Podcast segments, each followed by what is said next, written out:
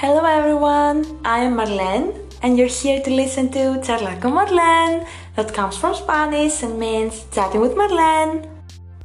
As I might have mentioned in the last English episode from two weeks ago, I decided to add some more things to the English version of this podcast.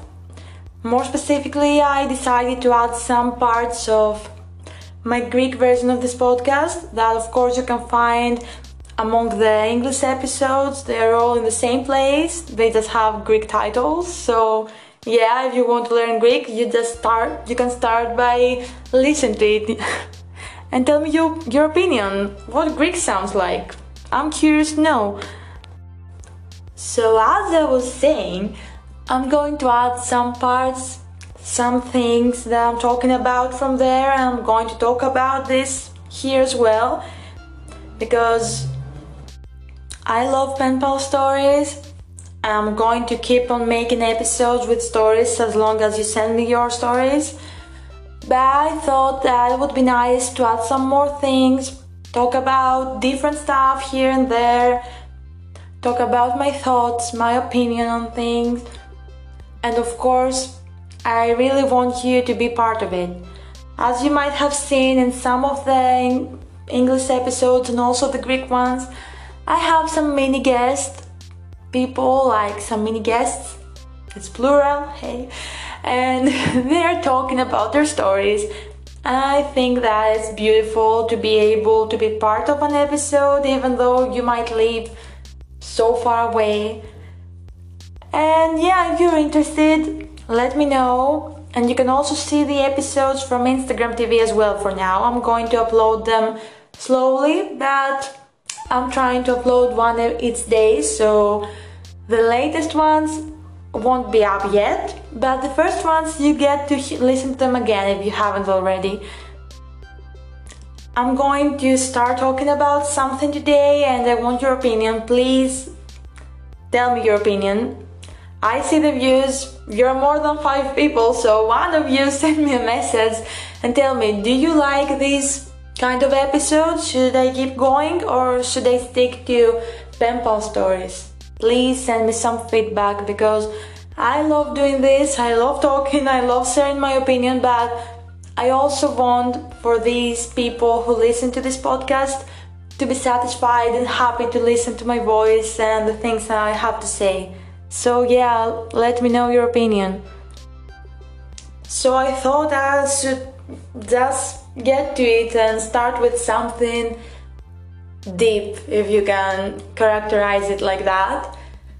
So, the title of this episode will be Why Do We Let People Get, in, get to Us? Okay? So, as you might have already understood, we're going to talk about kind of toxic people, maybe. Yeah, you can tell that they're toxic, pretty much. There are time periods in everyone's life, especially between the ages of high school and right after college, university, or any kind of educational system you have in your country, where we are teens and then we slowly become adults. And at the end of the educational part of our lives, we start to have a stable everyday life kind of stable, we start to think about what we want to do with our lives. Of course, we don't know, don't get me wrong, we have no idea, but we are in an uncertain place in our lives. So, we also make friendships with a lot of people, and not all of them are good. Of course, that's life. You can't have like perfect people meet and meet them like right after you get up in the morning or right when you start talking you find the perfect friends because we wouldn't have anything to talk about otherwise you know? Of course i'm not a professional. I don't have any specialty. I'm just here to talk about my opinion because i love talking about this kind of stuff sharing my thoughts and i'm curious to see what other people have been through, not to share in this podcast, just to have a conversation and figure out what's going on in your heads after these kind of situations. Or maybe you, with this episode, you might understand that you are in, a, in such a situation. Maybe you haven't realized it yet. Who knows? It depends on the age, of course, but also in the circumstances that you're at. At some point, we meet we meet people that control our minds, that control our thinking about other people, about ourselves, about everyday life. And the question is why do we let these people get in our heads? Why do we let them control our minds and thinking? Of course, eventually you get over the situation and go away. But at this point, when this happens to you, you're like, he, she is my friend. She knows me, he knows me, cares for me. So it must have been the right thought, like the right advice, the right thinking. But they just makes us think of certain situations in a whole different level, you know?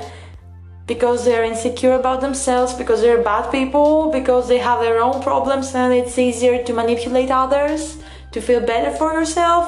I'm not sure. For example, these kind of people, even if you get over them, if you move on with your life, you're not friends with them anymore, every time they see you, they find the opportunity to try to get back in your head, not in your life, because you're not 5, 15, 20 anymore. You got over the situation, but you say they say I have 20 minutes, I have to do something. Why you ask? I don't know, many people have problems that there are no solutions for. For example, I had a friend, I thought I had a friend because we all had this kind of situation, even with family, friends partners or anything. So I had a friend that tried to convince me that I'm not good enough. I am only capable of do one thing. In my case, she thought that the only thing I can do is sing because okay, I love singing. I'm not like Adele, but okay, I sing good. I'm I'm okay, but I wouldn't take it professionally for any reason. And I wasn't in any time of my life saying that I would like to be a professional singer. Never. I'm a straight A student, even though it didn't go that well during the exams to enter university, but I am. And at some point, we stopped being friends because it was over controlling, over manipulative. She made me not eh, being able to trust other people easily, and I still have that problem, but not in the same point, of course. And two years ago, I remember it like it was yesterday. I bumped into her and talked a bit, and she told me, What are you doing with your life right now? And I'm like, I'm at the university, I'm studying this and that. I didn't want to talk to her, to be honest but I didn't have a choice at this point. And she was like, uh, why do you even bother studying? You only can be a singer. And I'm like, what? I'm sorry, girl. No, that's not the point. I like to sing, but I want to be educated too. If I had the voice of Adele, of course, maybe I would try some more to be a singer, but no. But the point is that after having seen me for like three years, she bumped into me, and the first thing she tried to say was to find a way to get into my mind, to have me think about what she said for another three years, as you understand now. But it's not the same because now I pity her. I'm like, really, you haven't seen me in three years and you saw that you haven't matured even for a bit. And that's not okay. That's not okay for the person itself, not only the one who gets affected by the situation. What I wanted to say, I haven't talked so much about the subject, but I think that you get the point that these kind of people want to control your life, your thoughts, your friendships, your relationships. They want to be the center of everything, and if they're not, oh, poor you if not. But if you get over it, you have better friends or people to talk to or pen pals to talk to. Here they are. We can leave them out of an episode, please. You can get over the situation. The problem is for the people who do these things to others and still haven't realized that this is not a way of living, this is not a way of treating others. So, if you ever been in this kind of situation, even if it's a friend, a partner, a family member, talk. Talk to others. It might not be as serious as other things, but it's not less serious because it might lead to depression, psychological problems because especially if you're at a young age, you're not sure that maybe I'm not good enough. Say he is my friend, so they know me better. They supposed to know me better. Nobody knows you better than yourself. That's the only truth there is. But if you're in, an age that you don't understand yourself, you don't know yourself, you don't love or trust yourself, it's pretty easy to think of bad things and not talk to anyone but if you if you've been through any kind of this situation find people to talk to even me i'm open to talking about anything so that was a different episode i really hope you will like it let me know if you like me talking for over five minutes and I'll keep going, but I need some feedback, people. I see that you listen to it. It's not like I talk by myself. So, yeah, that was pretty much it. Thank you so much for listening. I will see you in the next episode of Charla con Marlen. Bye!